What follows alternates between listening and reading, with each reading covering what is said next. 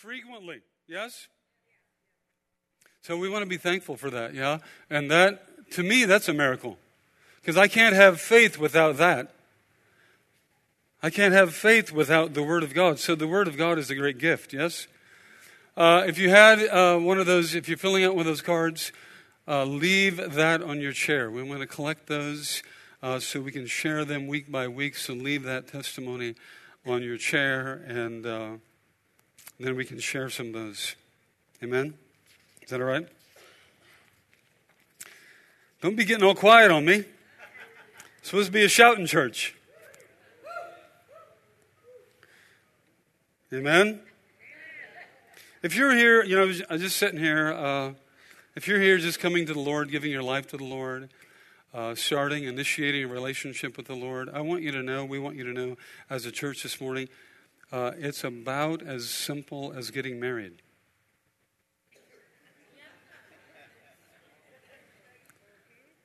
Hours and maybe years of preparation, but the ceremony's done in a few minutes. Right? And it's a covenant relationship, and so you're just pledging your heart to another person. We did that about 35 years ago. They're pledging their heart to you, and you're pledging to begin to live for them instead of just live for yourself. They're pledging to live for you instead of themselves. This is the crazy thing about God. God God wants to enter into that kind of a covenant, that kind of a relationship with you. And when you accept that, then you're accepting that He's actually pledged to live for you. So, how can you lose if you pledge to live for Him? That's a pretty good marriage, right? I think he's a little richer than you are. Low risk. This is a low risk marriage. Uh, and uh, so, that's, so that's what this is all about. And if you're here this morning just kind of processing that and, and it's new to you, or you want to make sure that you have begun a relationship with God, uh, let's pray over that right now. Amen? Let's pray together. So, heads bowed, eyes closed. We'll do it that way, kind of churchy and religious, but let's do it that way. And let's just say this together Father, I want a marriage with you, with your Son, Jesus Christ. I want to enter into that relationship. I receive right now that you are living for me. Jesus as Savior, as Redeemer, as Restorer, you're living for me. And so I'm pledging right now to live for you. And I welcome this marriage relationship.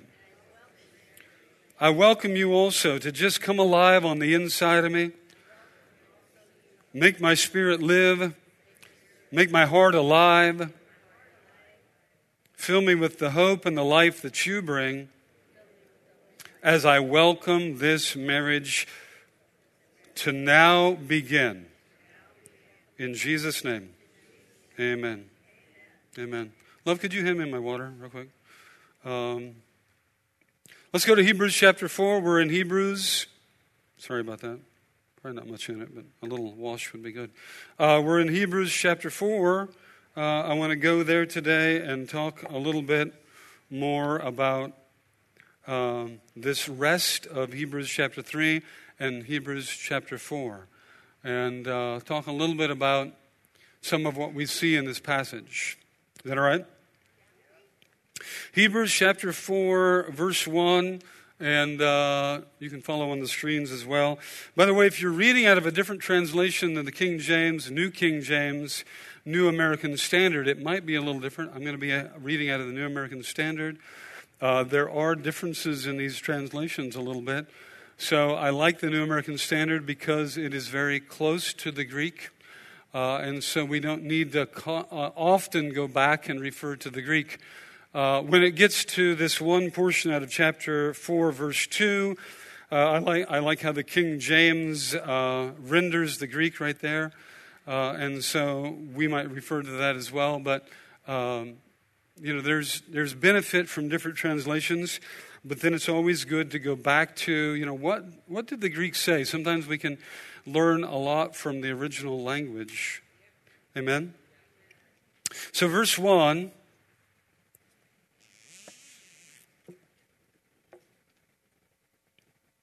Therefore, let us fear if, while a promise remains of entering his rest, any one of you may seem to have come short of it. For indeed, we've had good news preached to us, just as they also, but the word they heard did not profit them because it was not united by faith in those who heard. And this is where I like the King James right there. It says, it was not mixed with faith in those who heard. For we who have believed enter that rest. We who have believed enter that rest. Who enters the rest? We who have believed. Just as he said, as I swore in my wrath, they, somebody way back there, everybody say they, talking about somebody that was naughty,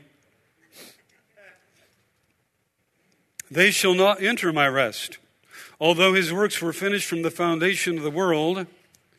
For he has said somewhere concerning the seventh day, and God rested on the seventh day from all his works. And again in this passage, they shall not enter my rest.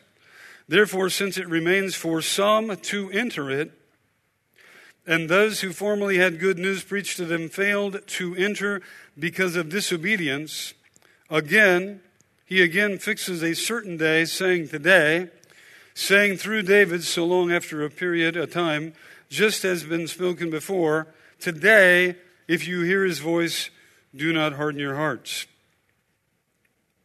For if Joshua had given them rest, he would not have spoken of another day after that. So there remains a Sabbath rest for the people of God. For the one who has entered his rest has also rested from his works, as God did his. Therefore, let us be diligent to enter that rest so that no one will fall through following the same example of disobedience. For the word of God is living and active and sharper than any two edged sword, and piercing as far as the division of soul and spirit, of both joints and marrow, and able to judge the thoughts and intentions of the heart. And there is no creature hidden from his sight but all things are open and laid bare to the eyes of whom we have to do. You know what he's saying right there? You can't fake this. That's what he's saying there. God's going to know if you've entered into rest or not. You might fool some people, but you won't fool God. Therefore, since we have a great high priest who has passed through the heavens, Jesus, the Son of God, let us hold fast our confession, for we do not have a high priest who cannot sympathize with our weaknesses, but one who has been tempted in all things as we are, yet without sin. Therefore, let us draw near with confidence to the throne of grace. I like that. You know what the throne is? It's a throne of grace. Is that good? It's a throne that is flowing with unmerited favor and the power to do what God has called us to do. That's cool. I like that. You like that? Let us draw near with confidence to the throne of grace so that we may receive mercy and find grace to help in the time of need. That's a big chapter. Yeah? So I want to focus in on rest again today. And this verse 2, especially, where it says in the King James and it says here in the New American Standard that they heard the good news preached to them. Now, who heard the good news preached to them? This is the children of Israel coming out of, they came out of bondage in Egypt. They came through the Red Sea. Then where'd they go after bondage in Egypt through the Red Sea, where'd they go next? They were supposed to cross through what was a barren, dry desert land into the promised land, but, and we know it as the wilderness, right? So they were supposed to go directly from bondage through the Red Sea, which Colossians tells us was symbolic of the waters of baptism into the promised land, but instead they had a 40 year detour. And it says they marched around the same mountain for essentially 40 years. And lived in what is known as a wilderness instead of going in to the promised land. So, and God says, way back there, Numbers 13 and 14, God says that He was upset with those people. He made all these promises to Moses, to Jacob, to Isaac, to Abraham, to. He's made all these promises that he would bring them in, that he would bring them out of bondage. They would sojourn in the land of Egypt for a period. Then they would come out with great victory, with great goods, with, with, with riches. They came out with riches. And then they would go into this beautiful land that he'd promised Abraham. But that whole generation would not believe. And it says that they actually had good news preached to them. What is the gospel that we have called? The good news. They also had the good news preached to them. They had good news preached to them. It was a good news declaration. There were prophets, there were priests, there, were, there was the declaration of Moses and Joshua, and all of this stuff was going on. It started way back uh, to Abraham, right? And uh, one of my favorites is in, uh, see if we can find it. One of my favorites, let's go there if we can find it, is. Uh,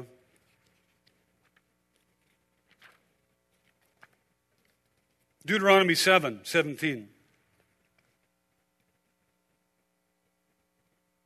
Deuteronomy 7 17. If you say in your heart, These nations are greater than I, how can I dispossess them?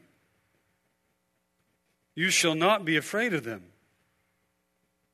You shall well remember that the Lord your God, what the Lord your God, did to Pharaoh and to all of Egypt the great trials which your eyes saw, and the signs and wonders, and the mighty hand and the outstretched arm by which the Lord your God brought you out.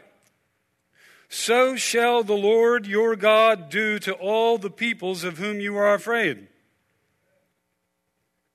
Now they were to go into the promised land, and the promised land was, was inhabited by seven nations, and these seven nations were great, and in the midst of these seven nations were giants. And they considered that these seven nations were greater and mightier than they. So he's warning them. This is way before. This is way before they ever arrived. These are like prophetic words of good news. God in advance telling them that when you when you head off on your journey, don't say, and when you see even giants, that are inhabiting the promise that I've given to you, don't say they're too big. Don't say they're mightier than me, so I, I can't do this. Don't, don't say that. Remember what I did for you. So shall the Lord your God do to all the peoples of whom you're afraid. Moreover, the Lord your God will send the hornet against them how many of you know God has secret weapons?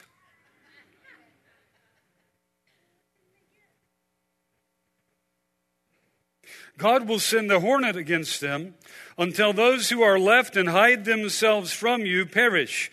You shall not dread them, for the Lord. Can you imagine God dispossessing the enemies in the promised land with swarms of hornets, leaving luxury homes behind, vineyards farms, businesses, running as fast as they can go, just gathering up what they can and getting out.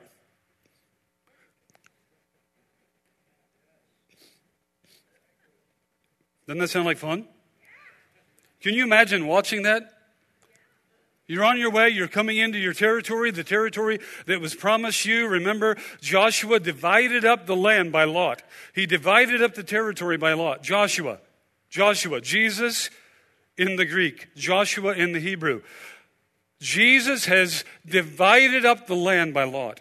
He has divided up your inheritance. He has already determined for you an inheritance in your generation. He's divided it up. And as you take off to come into your territory, you notice there's giants there. And you notice they're really big. And, but you notice they've got luxury stuff all built up. And they've got some vast stuff and some cool stuff. But as you approach, just with the little hokey weapons that you have, as you approach, you, you, and you just, I'm not going to stop. I'm not going to stop. I'm just going to keep coming. And as you approach, you notice that there's these little bumblebee thingity bobbers, and they're chasing them and biting them on the bottom. And you'll notice that they're, that on the other side of the property, there they are leaving as fast as they can go.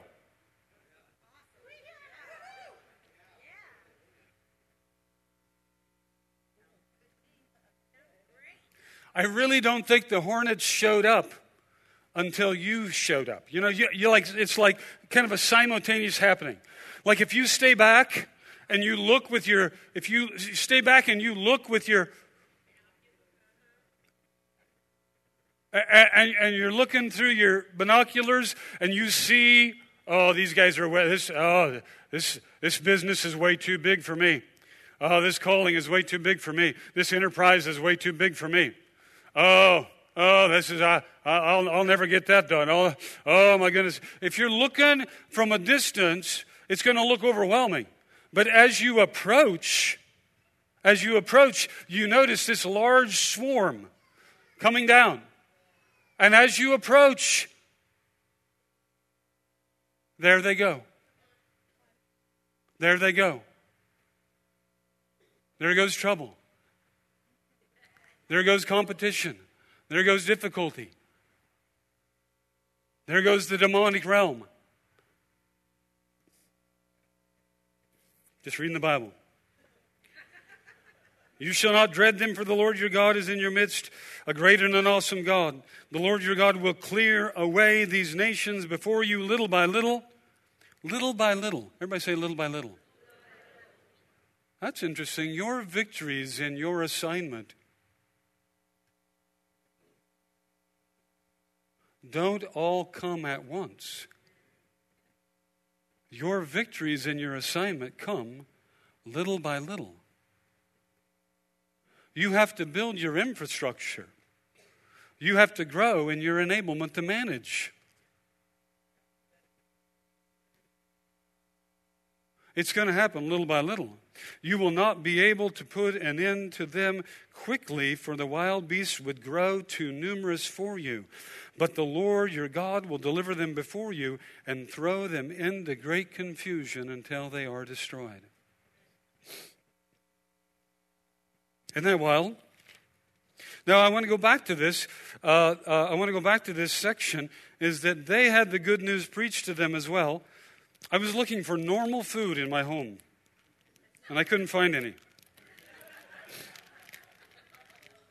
But we do have a we do have a Betty Crocker cookbook. And this is consider this the Rhema and the logos of cooking right here. We've probably owned this thing 35 years. Have we owned it 35 years? Did we get it for our wedding? What, how did we get this? I mean, this thing is tattered and torn. That's right. It's a wonder my belly's not bigger because this woman can cook up some good food right here. But we have moved on from Betty Crocker. Actually, we went to Betty from Betty Crocker to Betty Wolf. That's grandma. And then we also now we're in Pinterestville. Now we're over in Pinterestville, so we're not getting a lot of wear and tear on this.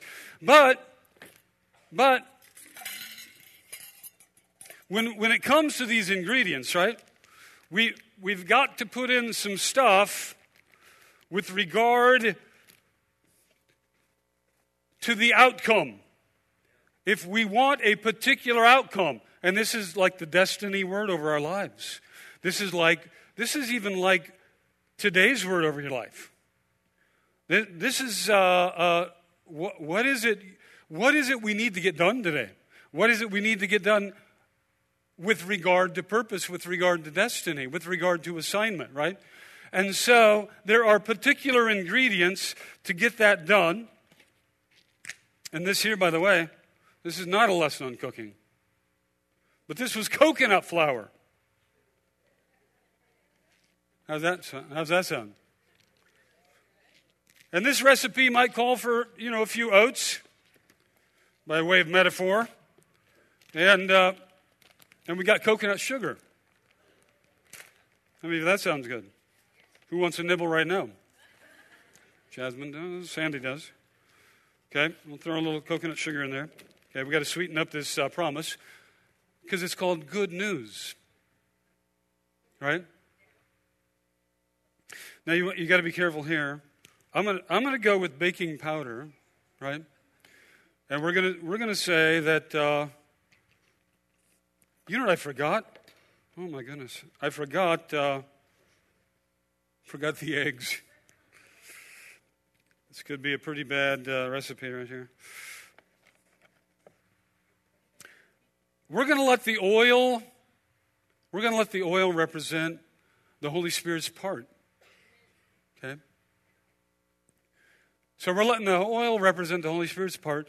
So in in everyday living, the Holy Spirit's involved, and uh, He's giving you. He's, he's wanting to give you His portion for everyday living. Uh, he's wanting to give you that which is from above, and uh, we refer to it often as the Word of God. Uh, but it's, it's the inspiration, it's that which is inspired of God, right? So we're going to throw a little bit of the God portion in here. Uh, but as you know, many of you know, and by the way, uh, I have small skills in cooking, very small. But as many of you know, you've got to have something usually to make the recipe rise. And, uh, and what I want you to catch is that, that that's you, that's you working with the ingredients the Lord has given you. Now, um, just last week, Jasmine threw some stuff in the, what do they call that thing we've got? The Ninja. She's going to make some pancakes. You ever, you ever made pancakes and mixed the batter too long? and it killed the baking powder and, and it wouldn't rise. So for us to for us to get this thing to rise, for us to get the recipe to cooperate, we're going to call the baking powder your faith. Your faith. You have to mix your faith with the ingredients that are relative to this recipe and with, with what God has given you concerning this recipe. You, you've got to mix your faith with it, or this thing won't rise. How many of you know that's important? A lot of times we'll have a prophetic word, even like we'll receive a word and we just like, oh, that's going to come to pass, right? then it doesn't come to pass because trouble comes along, the enemy comes along, struggles come along, and we let it get stolen. And maybe we don't even realize it's getting stolen. But we find ourselves saying, well, uh, if it be his will, it'll come to pass, right? Or maybe contradictions are working, and those contradictions get us to begin to steer our mind to alternatives. Well, if, that, if it doesn't come to pass, we'll just do this. The moment I start planning for an alternative, I've killed the baking powder. My faith is no longer mixed with the good news of the word that I'd received. The word, the vision, the direction.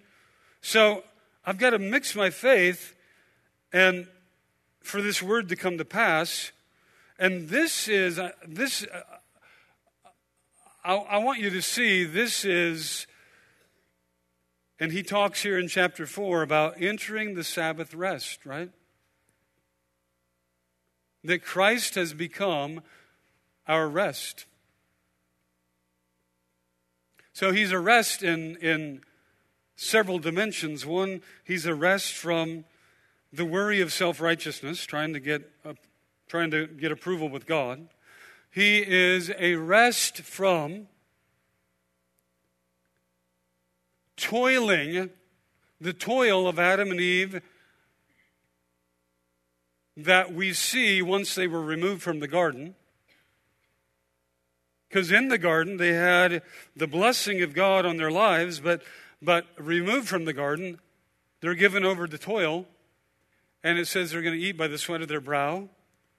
And all of these things start coming up thistles and thorns and prohibiting them from, from that which is good. So, this is part of the rest that we're entering into. We're entering into the rest of the righteousness of Jesus we're entering into the rest of the blessing of God on our lives, right? But we're also we're, we're entering into this situation, and we see this with the children of Israel. And I, I want to bring it to your attention is that we have maybe a tendency to confuse rest with comfort.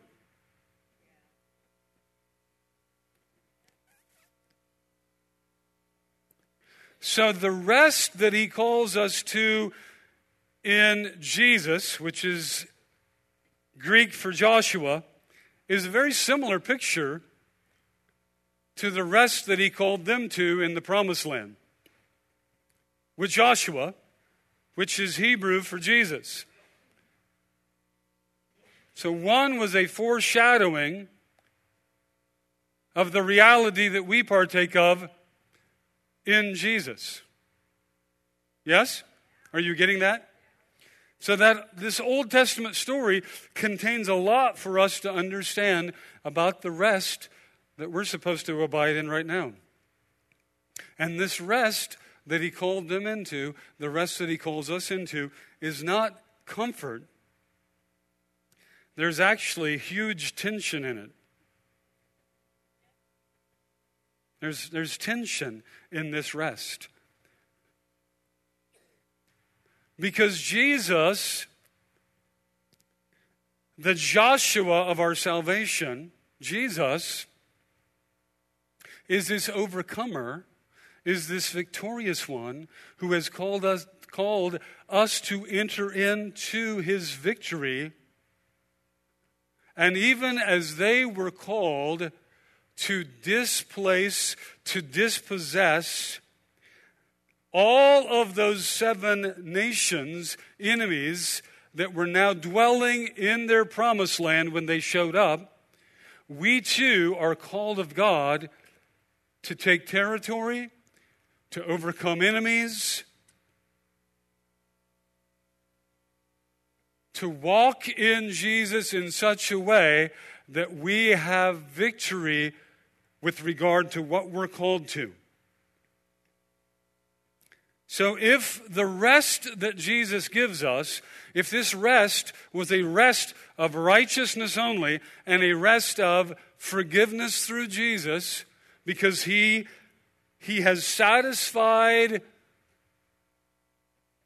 the demands of the law on our behalf so we can rest, we can take a rest in Him, we can hide in Him because the demands of the law couldn't be fulfilled by anyone but Jesus. Jesus is the perfect one. He fulfills the demands of the law. We enter into Him. We're forgiven. Now we can rest. Okay? Try that tomorrow morning, though.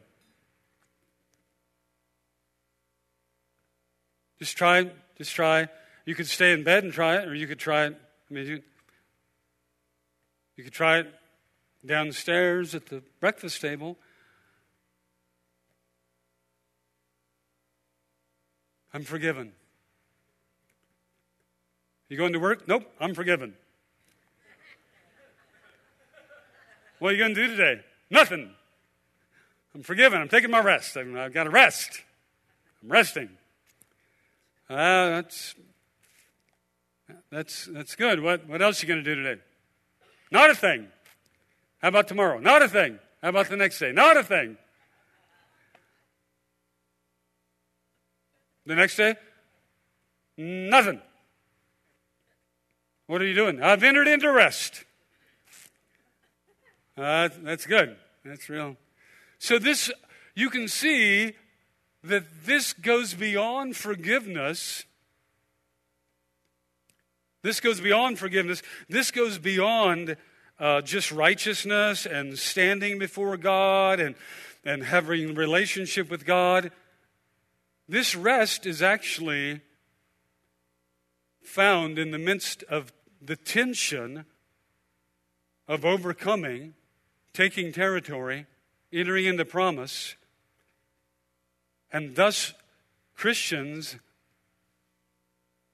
really are called to be the most powerful, advancing, aggressive people on the planet.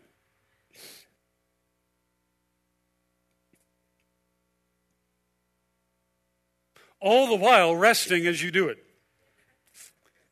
As you grow your business, resting. As you grow your family, resting. As you buy more property, resting. As you expand and write more books, resting. As you read more, resting. As you go to school, resting.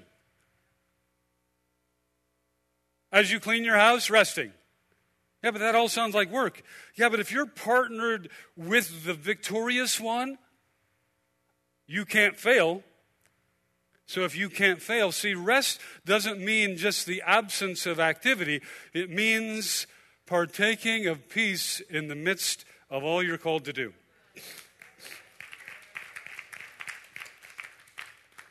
So this rest, this rest, actually, this rest, the rest of faith, mixing your faith with the right ingredients and the God part, your part, is it's actually meant to, to be the leverage, to be the power to get done everything you need to get done and everything God's called you to do without stress.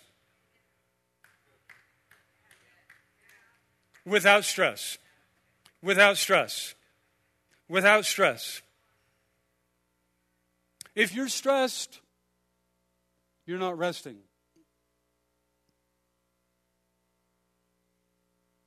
If you're not resting, you you're not mixing your faith.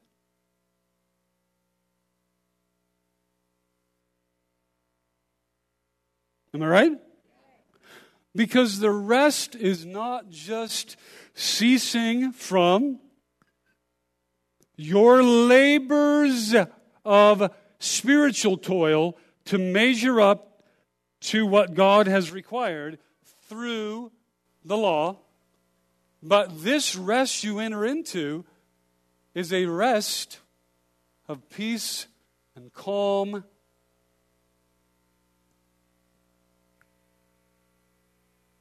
But not comfort.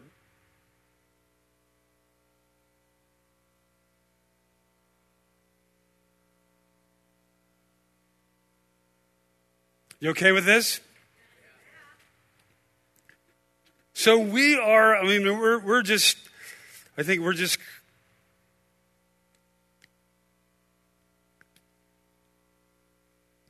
I don't know if you get this, but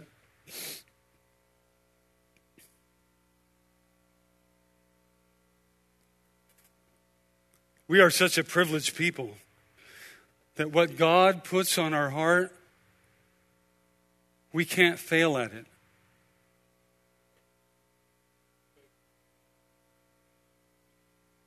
Did you hear that? What God puts on your heart, you can't fail at it. What God puts on your heart, He has moment by moment direction, leading, clarity, provision, support.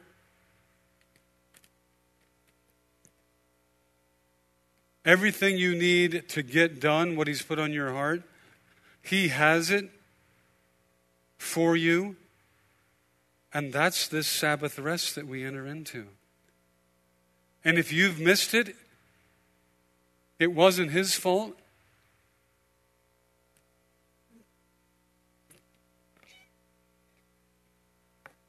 If you've missed it,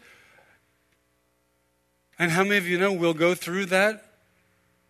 We love Hebrews 11. Why do we love Hebrews 11? Uh, one of the reasons we love Hebrews 11 is because when God is recounting Abraham's life and all of these guys, he doesn't remember that they had a slip up now and then. The faith of Abraham, the faith of Noah, the, and he's naming all of these guys who were called to do something like build a giant boat, you know, bigger than this church. Uh, you know, he's naming all these people who were called to do something and who exercised their faith to do it, but they did have some backslidings now and then. They did ask a question now and then. But then they got back on the horse. They, they, they got back on faith. They, they mixed it. They, they got back to mixing.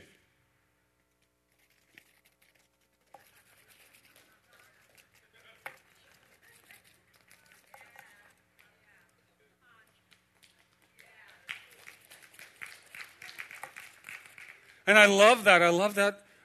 that that's, what, that's what he's going to say at the end of your days. Even though you've had a few moments, a few days, a few, a few relapses. You ever had a faith relapse? Don't shout over it. Why are you shouting over a faith relapse? No, no, no, no. You're supposed to say, oh my. That was me. Mercy, Lord. Have you had a faith relapse? Anybody had a faith relapse? If you've had a faith, I've had one. I've had two or three. I've had ten. I've had so many we can't count them. But if you've had a faith relapse, you get back in there and mix your faith with it.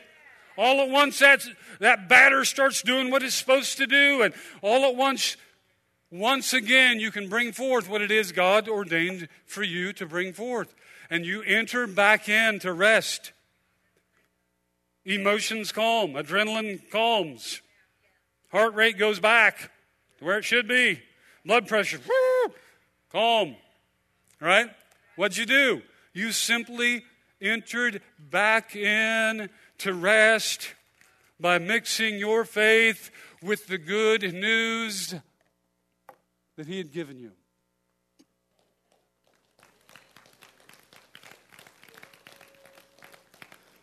I think we got to do this every morning. I think we got to do this frequently. How many of you find you have to do this frequently?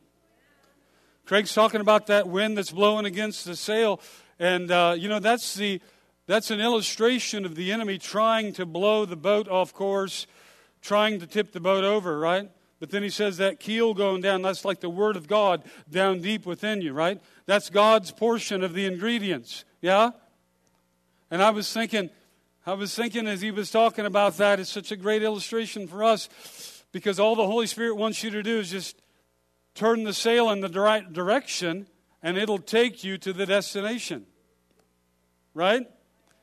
So we just adjust, make adjustments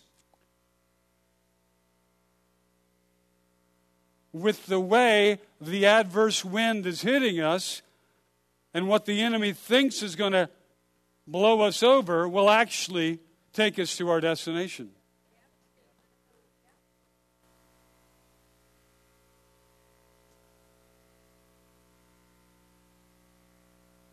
I have eight minutes.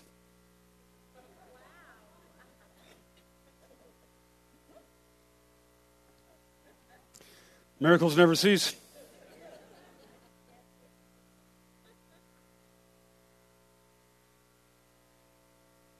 In Jesus, our rest is always related to conquering territory.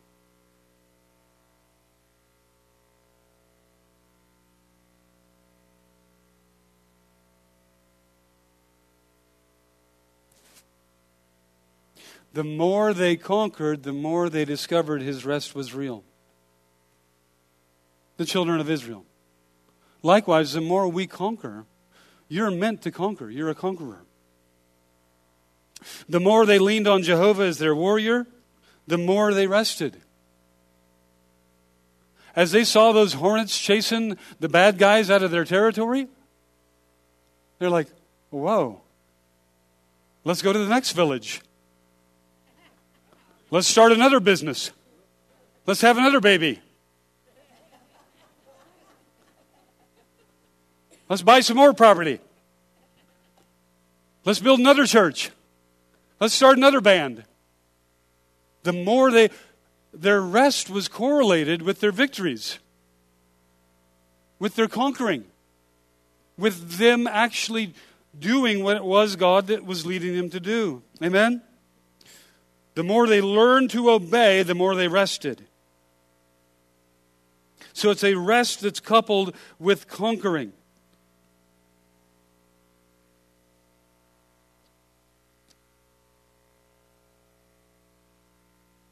I wanted to get into this whole thing about, uh, I, don't, I don't know that I will, but.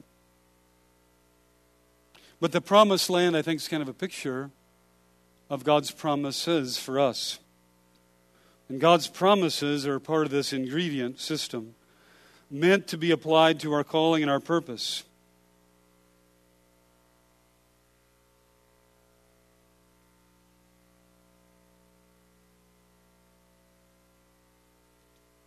And I was thinking this morning actually about, uh, I don't know if I have it. Oh, I don't have my phone.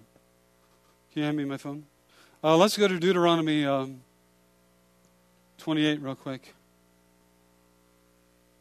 It's just cool for us to realize that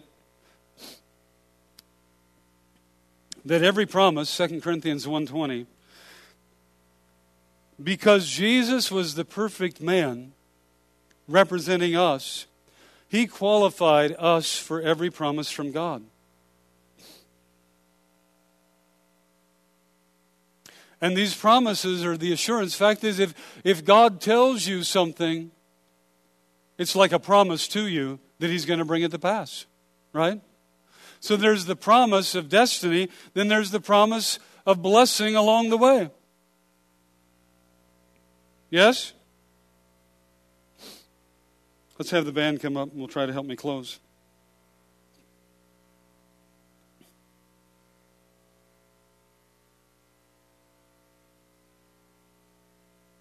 Deuteronomy 28 and verse 1. Now it shall be if you diligently obey the Lord your God, being careful to do all his commandments which I command you this day, the Lord your God will set you high above all the nations of the earth. Now, I want to stop right there. Guess who fully obeyed the Lord your God? Jesus. Guess who did everything that was in the book to do? Jesus. Guess who has been set above all? Jesus. Guess who you're hidden in? Jesus. Guess who is your redemption, your salvation, your restoration, your qualifier? Jesus. So that means all these blessings right here belong to you. These are, these are what we mean by promises. This is what it means to have rest, knowing that what God has called you to, you can't fail. You can't fail unless you fail to mix your faith. All these blessings will come upon you and overtake you. Blessed shall you be in the city. Blessed shall you be in the country. Blessed will be your offspring. Blessed will be the produce of your ground.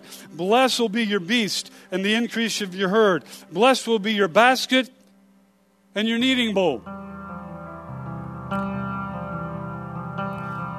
The Lord will cause your enemies who rise up against you to be, be defeated. They will come against you in one way, but flee before you in seven ways. And it goes on, and it goes on, and it goes on. Let's stand this morning.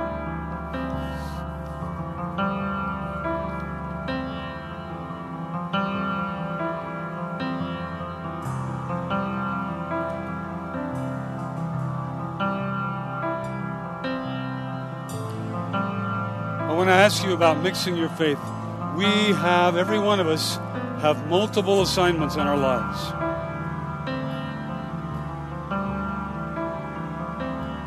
Remember what I told you last week? We do not want to stop at the destination of forgiven.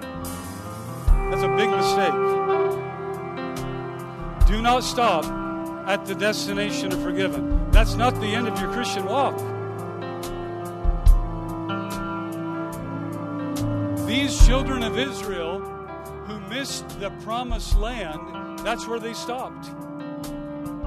They stopped at the destination of forgiven and never made it into their promised land because they wouldn't mix their faith.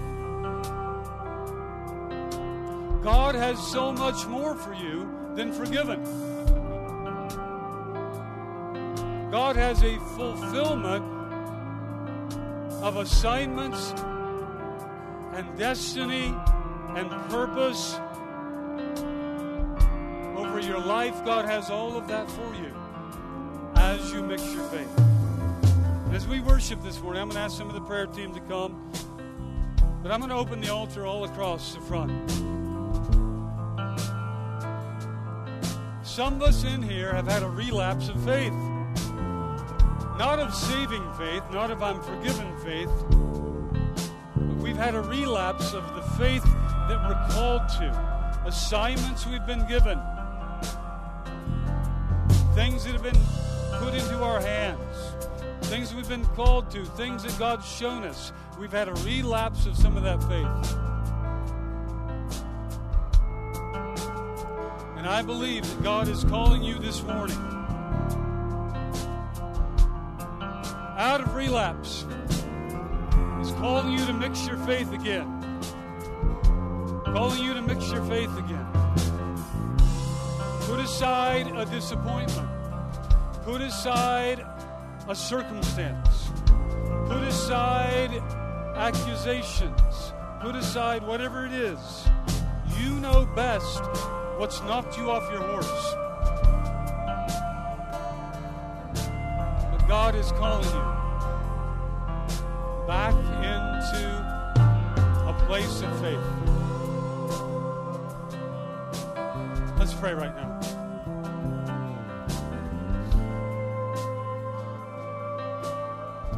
Father, you show us where doubt has grown. You show us where doubt has grown, Lord. You show us where we've let ourselves get away from the voice of faith, the walk of faith, the declaration of faith, the prayer of faith, the strength of faith, the confidence of faith. Holy Spirit, we ask you to show us this morning.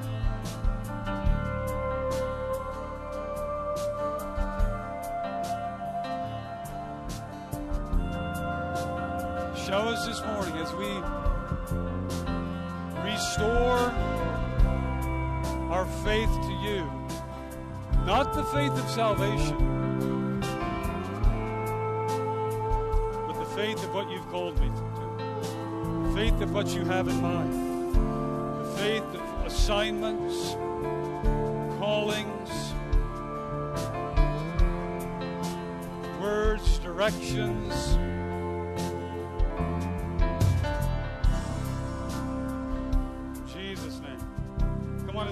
This morning, let's find a place of prayer, find a place before Him, receive help, receive encouragement.